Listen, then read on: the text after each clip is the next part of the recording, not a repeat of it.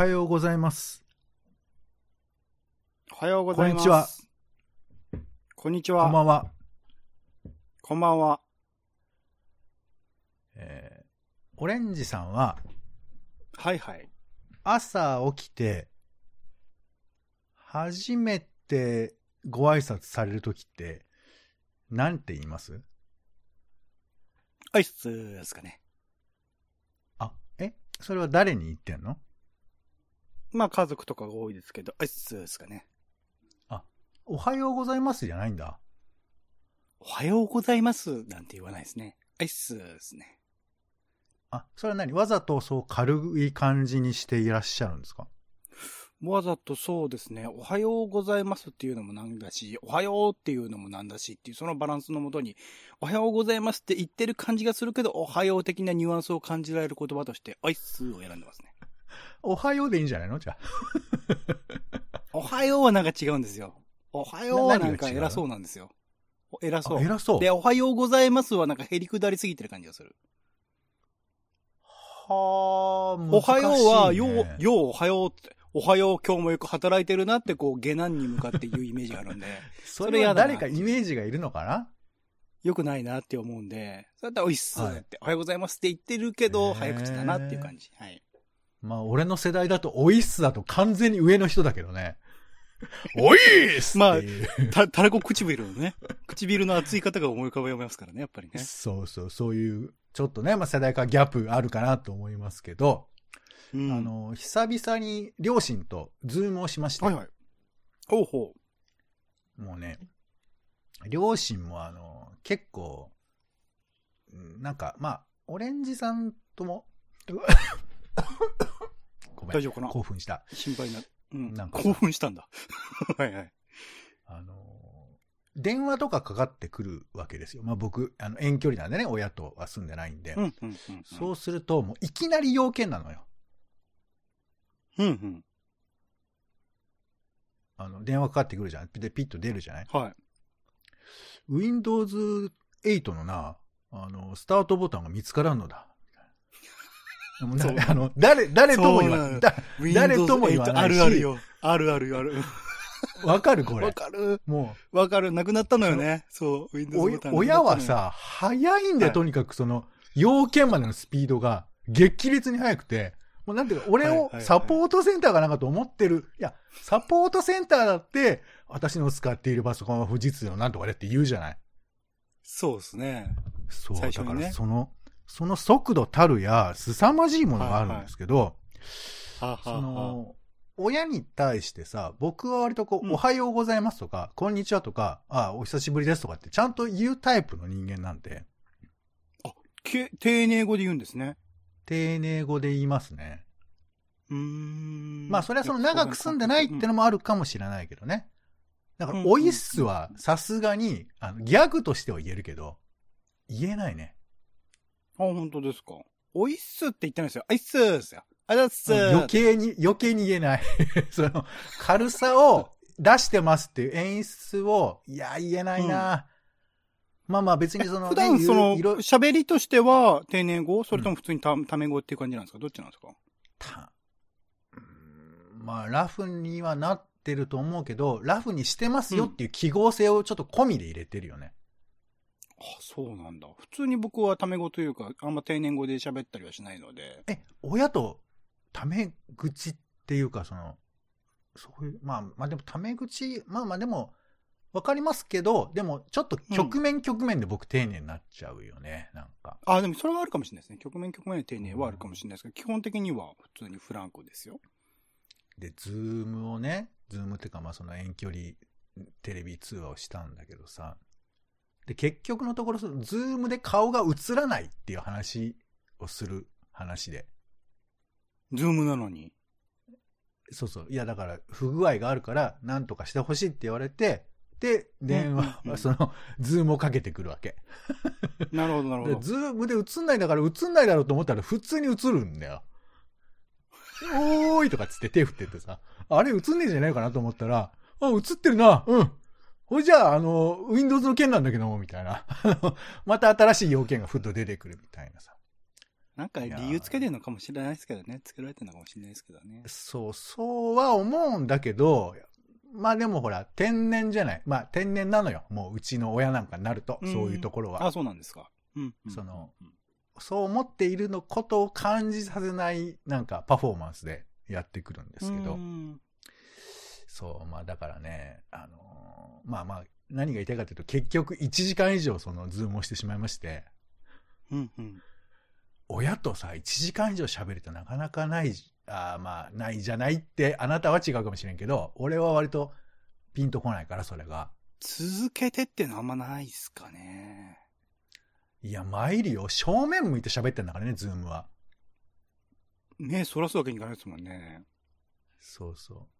おうお、その、お前の背景はそれ、何なんださ、みたいな。どうやってやるんだみたいな。なんかあの、本当にね、上から来る、あの、小学5年生みたいな感じの、興味だけがもうバリバリ働いてる感じになってまして。いやー、本当とも、止めどなくね、ずーっと、共有ってどうすんだみたいなことがずっと言われて。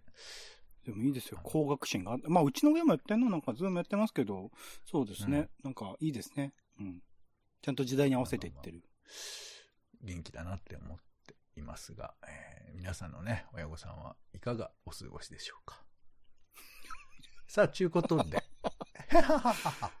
えー友達、職場、夫婦のちょっとした雑談から、ツイッターの投稿のネタの種など、直接役には立たないけれど、あなたと一緒に拾いたい、種ラジは世の中のいろんな種を探すポッドキャストです。毎回街中で歩いた話からニュース、ラジオ、イベントの感想など様々に種を拾ってお届けしております。お相手はカルチャー中毒者のオレンジさんと、どうもどうも。えーお天気散歩人のポンの二人です。よろしくお願いします。お願いします。さあ、ということで週の始まりはおしゃべりの練習場種枕です。はい。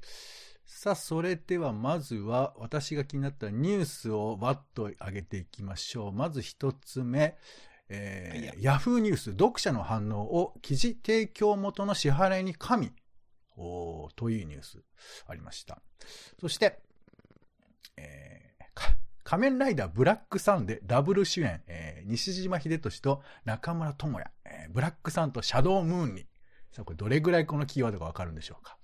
そして、えードイツ200万人のえー労働者対象に25%賃上げ、え、できるんだね、これすごいね。そして、うんえー次。新宿、西あ西武新宿駅と新宿駅を結ぶ地下歩道ができる。新宿駅、えー北東、北東部地下通路線。これで、えー現状の迂回の11分が5分に短縮するそうですよ。そして、えーコロナ、欧州、韓国で再開、再、再、感染再拡大。日本では対策はどうなっているかというニュースなどがありました。が、えー、森さん、先週気になったニュース何かございますか？まあ、そうですね。仮面ライダーブラックさんについては、なんだっけ。はいなんか、新しいことしてますね、仮面ライダーね。頑張ってるなって思いますよ。そう、まあ、ややこしいですよね。和也監督っていうのも、はい。うん。仮面ライダーが今50周年で、で、まあもちろんその地上波でも仮面ライダーリバイスっていうのをやってるんですけど、それとは別で、新仮面ライダーっていうのが庵野秀明監督がやっていて、で、これはその、まあ初代見てます1号、2号を、えー映画化するんですけど、それとはまた別で、仮面ライダーブラックっていうやつがあって、これ昔やってたやつだよね。これご覧になったことあります？見てたような気もするぐらいですね。あんま覚えてないですね。あーまあ、結構その仮面ライダーがパワーアップっていうのを、えー結構がっつりやった感じで、なんか3種類の仮面ライダーに変身したりだとか、まあ、車が出てきたりだとか、なんかそういうやつなんですけど、これがまあ割と名作と言われていて、で、これが、まあでも結構ね、お年っちゃお年なんですよね。な西島秀俊さんとか、中村智也さんとか。まあそうですよね。これが、ライバル関係で。中村さんは若いかな ?30 代かな？まだ。うんそうね。まあまあでもほら、結構20代の青年みたいなもともとね。あ、そうですね。ライダーといえばっていうのはね。そうそうそう。で、なんかふ、ややこしいことに、えー、仮面ライダーブラックサンは2022年展開。うん。新仮面ライダーは2023年3月だそうです。うん。公開が。うんうん。はい。まあ、仮面ライダー皆さんどれぐらいご興味あるのかわかりませんけど、そんな、一応整理しておきましたが、はい。えー、はい。ありがとうございます。では、私が、ちょっと先週喋りたくなった、えー、トピックスいきたいと思います。まず一つ目。これオレンジさんご興味あると思いますよ。えー、フジテレビヤングシナリオ大賞が決定したということで、うんえーこれ坂本龍二さんとか野島真司さんとか、まあ、有名な野木明子さんとか、えー人気の脚本家を輩出した、えーシナリオ大賞ですけども、みんなフジテレビからね、離れていっちゃってる人ばっかりですね。そうだね。で今回は踊り場にてという作品が、えー大賞を取ったということで、えーなんか、これまたきっとドラマ化されるんですよね、おそらくね。結構やるパターンとしては、ヤングシナリオ大賞については、フジテレビというより、フジテレビ1とか2とかのあの CS 放送の方でやるパターンが多いんですよね。ああ、ちょっと見づらい形になっちゃそうかな。で、うん毛が良ければ、そのフジテレビの深夜帯にやるとかみたいなのあるんですけど、あんまりこう見る機会があるとも限らないから、まあまだね、脚本段階なので、ドラマ化もどうかわかんないですけど、まあでも楽しみでありますね、この枠はね。うん産方美久さんという方がお取りになられてまして、えちなみにこれびっくりしたんですけど、これ公式サイトを見ると、あの、PDF で脚本が全部見れるんですよ。へー。ご存知だったですかね？まあ、これ、だから、知らあの、他の作品、数作品、それ、賞を取ってるんですけど、全部読めちゃうんで、この機会うに、ん。あの、いわゆる本当に脚本の形になっているんで、ちょっと読みがいがあるかなというふうに思いますけどね。さあ、他にも賞結構いろいろありまして、新藤兼人賞では、えー海辺の、海辺の彼女たちの藤本明夫監督、いや、ね。素晴らしいですよ、この作品。うん。はい、銀賞ジョイントとか、えープロデューサー賞はあの子は貴族の西ヶ谷さんがお取りになったということで、うんうん。僕はあの海辺の彼女は、彼女たちは見たので、ああ、うん。まあ良かったなというのもありますし、まあとにかく面白かったので、その、ね。劇映画としても面白いし、社会をこう描く、まあほぼドキュメントみたいな感覚もありますしう、ん。えーなんかそういう作品だったから、まあね、いろんな人に見てもらいたいなというふうに思いますよね。ちょっとラインとしては、是枝さんみたいな活躍のされ方をするかなとは思いますね、藤本さんについては。あーまあなんかそのね、トーンとしてはそういう感じもありますよね。ドキュメンタリー味もありつつっていうところと、あと、まあ、世界にね、向けて発信するっていう意味合いで言うと、そういう活躍のされ方する気がしますね。うんさあそして、えーさらに、えー映像関係で言うと TBS ドックスっていう、なんか、あの、最近東海テレビ、名古屋の方のテレビ局が、まあ映画を、作品を作るとか、結構ドキュメンタリー作品、テレビでやったドキュメンタリー作品を映画化するみたいなことが増えてたりするんですけど、TBS も、えー三島由紀夫対全、えー東大全教頭50年目の真実って、これ TBS だったんだね。なんかこう TBS でうん、えー放送されたドキュメンタリーを、えー映画化するっていう風な、そういう風な、なんか、えー企画みたいなものとして TBS ドックスに立ち上げたみたいですよ。だからまたなんかね、ドキュメンタリーがまあ最近、まあ流行ってるっていうか、でも話題作多いですよね。うん僕らが注目してるだけかもしれませんけど、まあそういう流れもあるらしいので、またなんかね、あの、切磋琢磨が増えるといいななんて思ったりはしています。うん。さあ、そして続いて、えー、サンタクロースが男性と恋に落ちるクリスマス CM、子供が混乱すると物議醸すという、まあなんか、えー、ライブドアのニュースもありましたけども、ノルウェーの郵便局の、まあ、YouTube 用の CM3 分ぐらいの映像なんですけれど、えーこれね、もしよかったらご覧いただけるといいなというふうに思うんですけれども、えー、一応背景的にね、そのね、ノルウェーでは、えー、世界でいち早く性的マイノリティに対する差別を禁止した国であって、えー、同性愛者の議員も多くいらっしゃるということで、それのなんか50周年みたいなこともあるらしいんですけど、え、まあそういう背景がある動画です。で、まあこれ、えー、まあちょっと内容一旦割愛しましょう。どういう、まあでご覧いただいたんですよね、オレンジさんね。ご感想なんかありますか？何の CM なんですか？郵便局の CM なの？郵便、まあ、あの、年末っていうのは、えっ、ー、と、そのグリーティングカードを送るっていうのが、まあ、欧米では一般的だと思いますんで、うん、まあ、そういうことも込みじゃないかなと思いますけどね。あの、最後のシーンで、郵便局の車が、なん、あの、結構走ってたりするから、多分まあ、その辺は多分そういうことなんじゃないかなと思いますけど、まあでもどっちかというとサンタが郵便局を利用してるっていうことになるのか。いやいや、そういうことではないと思いますよ。あれは、なんか、まあ、なんていう、一緒に過ごす時間を増やすために効率化することにしたんだっていう話だったじゃないですか。うん、あれってそういうことじゃないああ、そうか、そうか。そういうことなのかな？ごめん、ちょっと俺読み取りきれてなかったかもしれない。うんうんうん。まあ、それも啓発味が強すぎる気しますけどね、CM にしては。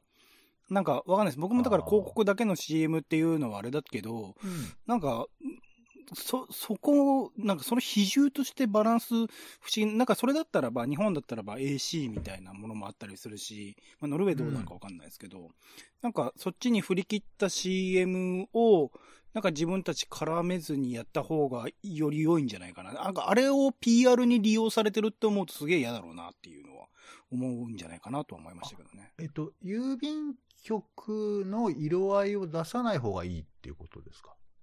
そう。徹底、だから、それはまあ、郵便局の名前すら出さずに、郵便局がそういう動画を作ることに対して、お金を出すっていうことをすればいいと思うんだけど、はい、日本でもよく、そのナイキの CM とかでも、そのマイノリティの方を広告に利用、利用したりするんですけど、あそこになんかその、そういう宣言をすること自体はいいんだけど、それを広告として利用するなよって毎回思っちゃうんですよね。はあ、そういう視点、ね、お前らの商品を利用、宣伝するためにそういうものを利用するなよっていうのを思ったりする。もちろんだから CM でこの枠があれば、こういう動画が放送されて見られる数は増えるのかもしれないけど、なんかもっとやり方があるというか、うん、そういう作品を作ってる、作られてる作品いくらでもあるから、同性愛とかも含めて、はあはあ、そういうものに対してお金を出すとかっていう動きをしてくれって思うんですけどね。はい、ああ、じゃあもう、この本編よりもそちらの方が気になっちゃう。うん、利用してるように見えてしまうんだよ、ね、なるほど。まあ僕は、あのー、まあ見ていただくと、なんか、日本人的にっていうとちょっと誤解があるかもしれないけど、なんか、倫理的な複雑さを感じる動画だなと思ったんです。うん。これっていいのかなみたいなこととかさ。それはそれでいいんだけど、とか。でもなんか、あの、七夕じゃないけど、一日先週みたいな気持ちとかも、ああ、なんか、募ったり、あと、そういう思いになるって、そりゃそうだよな、みたいな。なんか、割と違和感もなく、だけどいろんな価値観が触れられるような感じがあったんですよ。うん、だこれってでも日本だと、やっぱりできるのかなとか、だ僕が思ったのは、まあ、この CM 色っていう問題は、まあ、あるのかもしれませんけど、なんか映像作品とこの社会っていうものとの距離感っていうのって結構難しいじゃない。うんうん。本当にその方が素晴らしいとは言っても、それが実現できた世界を描くことの方がいいのか、まだまだだよっていうふうに描く方がいいのか、なんか結構難しいじゃない。うんうん。その辺のことをちょっとまあ、お国が違うだけに、なんかちょっと刺激的によ見ることができた作品だなと思ったんですよね。まあ、エターナルズとかね、その同性愛描写があるっていうだけで、イスラム圏で上映禁止になりましたからね。そこら辺の厳しさみたいなものは各国であったりするんだけど、それでもなんかやっぱあの、あれもうちょっとそのその自然ないろいろな多様な愛の形として見せるんだったらば、最後の最後になんかもったいぶってああいう描写を映すんじゃなくて、最初からそういうものを出してきて自然にそういうもの、そういう関係性なんだよってやってたら、なんか嫌な感じしなかっただろうに、なんか本当最後のオチに利用してる感じしたんですよね。うん。ああ、俺はまあそんなに嫌な感じはしな、まあまあ嫌な感じというか別にそこはそんなに重要に思わなかったから、まあ。そこら辺すごくね、エターナルズは自然に描写してるんで、そこはぜひ、あの、見るといいと思います。なるほどね。まあまあ、だけどね、うんあのお、お前が勝手に言うなよみたいな気持ちすら思う人もいるとは思いますけど、まあまあまあ、なんか僕はちょっといろんなことを考えさせる動画かなと思ったので、まあご覧いただいてまあもう前後にね男女でも女性同士でもいろんなキスの形を見せてればね、よかったのかもしれないですけどね。まあ、正しさみたいな話になってくるとまたちょっとね、違うのかもしれないでもこれなんか正しさを主張しようとしてる動画だったじゃないですか、どう見たって。うん、そうかな俺正しくない感じもするよ。その、いや、だってえ、ね、あの関係性ってみんなが褒める関係性って多分ないじゃない。え、そこに疑義を唱えさせるような CM だとしたらもっと悪質じゃないですか、それって。違う違う違う、そうじゃない。その男性同士っていうことじゃなくて、うんうん。まあ、ちょっとあんまり言うとなんですけど、ね、それぞれの関係、それぞれの家、家もあるわけじゃないですか、多分。だからあれがそう、それをきっかけとして、男女もそうだし、女性同士もそうだしっていうところの恋愛の形をこう見せれば、さらにより広がりが見えるものだったのに、なんかそこに特化しちゃったから、まあそれはだから別な人が作ればいいし、オレンジさんが作ってもいいのかもしれないですけど、ね。僕は作んないですからね。うん、僕は作る意味がないんでね。はい。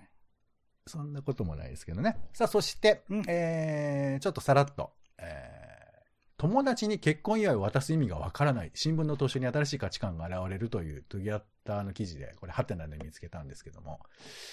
どうですか、これ、オレンジさだからあれじゃないですか、結婚30周年ぐらいでよく頑張ったねでお祝いを渡しちゃいいんじゃないですか、そういう人は。ん。え、結婚祝いってでも渡したことあるでしょ？結婚祝いはありますけどね。でも僕もなんか渡す、意味がわからないとは言わないけれども、別に渡さなくてもいいんじゃないかな。結婚ってゴールじゃないから、スタートだからって思うからね。あ、じゃあその慣習みたいなものは、不要だうんぐらいな。うん、なくてもいいんじゃないかなと思いますけどね。あーでももし結婚式に呼ばれたらどうします？呼ばれたらそれは渡しますけどね。でも行かないかな、基本的に。結婚式って場が嫌いなんで。うん、えー、ちょっとまたややこしいですよ。じゃあ次行きましょう。私はケチで冷たい人間なのでしょうか。えー女性への暴力撤廃で世界各地で抗議ということで、11月25日は女性に対する暴力撤廃の国際デーでした。で、これ全然僕認識弱いんですけども、11月25日は女性に対する、えー暴力撤廃デーと、撤廃の国際デーということで、女性に3人は、じゃ3人に1人は生涯で一度暴力を受けるということで、えーそれは家庭、学校、道、職場、インターネット上、難民キャンプ、様々なところで起こるというふうなことで、で今回そのニュースで取り上げられている AFP 通信のニュースで取り上げられているのは、メキシコとかトルコなんですけど、トルコだと毎日10人女性が殺害されている。トルコでも今年までに345人の女性が殺害されていると。えっと、メキシコで毎日10人ですかね？あそうですね。はい。でトルコでは、はいえー345人今年までに、今年これまでに殺されているという。メキシコはかなりあれだっていうのはね、いろんな映画とかドラマでね、映されてますからね。うーんまあちょっと細かなことはもちろんあるとは思うんですけど、えー若い女性4人に1人、若い人でもパートナーから暴力を受けていることがあるということで、うんこのね、理解をしていかなくちゃいけないというふうなこともありながら、まあ現実的にはまだまだ足りないということもあるのかななんて思ったりして。えーうんまあでも僕らにできることは、良識を持つということと、知識を得るということぐらいかなと思っちゃいますがまあ目の前でそれもこそ電車とか駅とかで暴力を行われてたらそれを止めるとかね、そういうことはあるとそう思います。だね。うん。なんかね、あの、ちょっと怪しげな時に、あーんってこうね、咳払いするだけでも、なんか、痴漢がいるらしいんだね、最近。多いのらしいね。席を譲ったことありましたね。お、お、わ、そういう状況っぽい時に、ちょっとパフォーマンスというか。はいはい。そういうとか、あ、こともなんかやべえ人の隣にわざわざ座りに行ったりとかっていうのもありましたけどね、前に。ああ、そうね。できることっていうのは、まあでもそういう、ちょっとね、変化球でもいろいろやれることはあるのかもしれないですね。はい。うんありがとうございます。といったところでございました。はいや。さあ、では最後に枕の予定いきましょう。えー今週のいろんな予定をお伝えしていきます。11月28日は、えー太平洋記念日。ポルトガルの、えー航海者マゼランがマゼラン海峡を命名される、えー南米大陸南端の海峡を通過して太平洋に出たということでこの海が穏やかな海ということで太平洋、えーパシフィックオーシャンとつけたそうですね。11月コロンブスとかもそうですけど、日侵略者みたいなね、見られ方今してますけどね。そうね。だこれがいつか名前が変わるとかね、いろいろあるのかもしれませんよね。11月29日日曜日は、えーパレスチナ人、えーじパレパレスチナ人民連帯国際デーということだそうですね。えーパレスチナの歴史全然わからない。ちょっと調べてみよう。それから、いい肉の日だそうですよ。11月30日は、バルバトス初代大統領が就任。えーそれからミャンマーのアウン・サン・スー・チーさんに初公判、あ、初判決。どんな判決が出るんでしょうか。それから、立憲民主党の代表選の投開票日だそうです。誰かが代表になるということですね。えー、あと、シルバーラブの日だそうですよ。12月1日、ついに師走です。えー、流行語大賞が決まるそうですよ。はい。それから、世界エイズで、えー映画の日、えーデジタル放送の日などがありますね。あと、手帳の日ですね。12月2日木曜日は奴隷制度、えー廃止国際デー。それから日本人宇宙飛行記念日ということで、TBS の秋山さんが1990 90年、もう随分前ですな、えーソ連の宇宙船に乗って日本人初の宇宙飛行に成功したということですね。12月3日は国際障害者デー。えープレステの日。12月4日は ET の日。へーそして12月5日は、なぎなた全国、えー選手権大会が行われる。あと、国際ボランティアデーだそうです。あ、あとあの、バミューダトライアングルの日だそうですよ。知ってました？知らないです。何ですか、その日は？あ、知らない？バミューダトライアングルって。いや、それは知ってますけど、その日って何ですか？1945年、昭和20年に、えーこの日、大西洋上で米軍機が突然消息を絶ったっていうところから、まあ、あのはこの謎のえー三角域は、えー危険な力が働いているんだって言われているらしいんですけど、えーなんか僕が見た記事によると、あの、そういうふうな逸話があるだけで、実際はその近くというか、そこでっていうことはあんまりないらしくて、なんか伝説化してるみたいな、そういう話があるらしいですけどね。うん。はい。というのが12月5日です。さあ、いよいよ師走ですね。なんかバタバタとするのか、まあ、いつも通りなのかというところですが。では、お聞きしましょう。今週使いたい枕、オレンジさんお願いします。今週ね、ちょっと面白ネタ的なものがね、なかったので、なことはないですけどね。今回は、えー新宿駅北東部地下通路線でお願いします。はい。これ出来上がったら結構すごいよね。なんかそうですよ。渋谷もすごく変わってるけど、いや、あそこストレートに行けないからさ、一旦上がったりとかさ、もしくはその、えー一旦紀ノ国屋方向まで歩いて、地下を、だから本当にアリのような感覚であそこ歩いてる気持ちにいつもなりますけど、結構変わるえ西武新宿線までって普通に上の道通っていきません？上の道って、だから歌舞伎町のあたりを通るってことでしょ？そうそうそうそうそうそう。だからあっちああ、上に行かないで、下に地下通路ができるってことよ。うんだから、なん、そこつなげる、まあもちろん西武新宿から乗り継ぎっていうことなんでしょうけど、なんかあんまり僕、ニーズを感じないんだよな。それはあなたは使わないから、そう、11使わない分が5分に短縮されたところでどうだっていうところはね。本当にご自身の基準だけですな。まあまあまあ。いや、そこら辺感覚大事でですよ。ポンさんも他人事だけじゃなくてね。うん。す。いやいや、他人事だけとは言ってないけど、いや、僕通ることもありますしね。使いますよ。はい。という。時々は使いますよ。いや、もう僕も新宿長いんで、ああのね、この東京ね。ははい。ということで、皆さんもお使いください。ということで、種ラジの種枕でした。お相手は、えー、親父とのズームは、今週も来週も行います。ポンと、オレンジでした。種ラジ、また。種ラジは、ほぼ毎日配信をするポッドキャストです。Spotify や Apple Podcast にて登録を。更新情報は Twitter。本編でこぼれた内容は公式サイト種ラジ .com をご覧ください。番組の感想やあなたが気になる種の話は公式サイトのお便りフォームから。お待ちしています。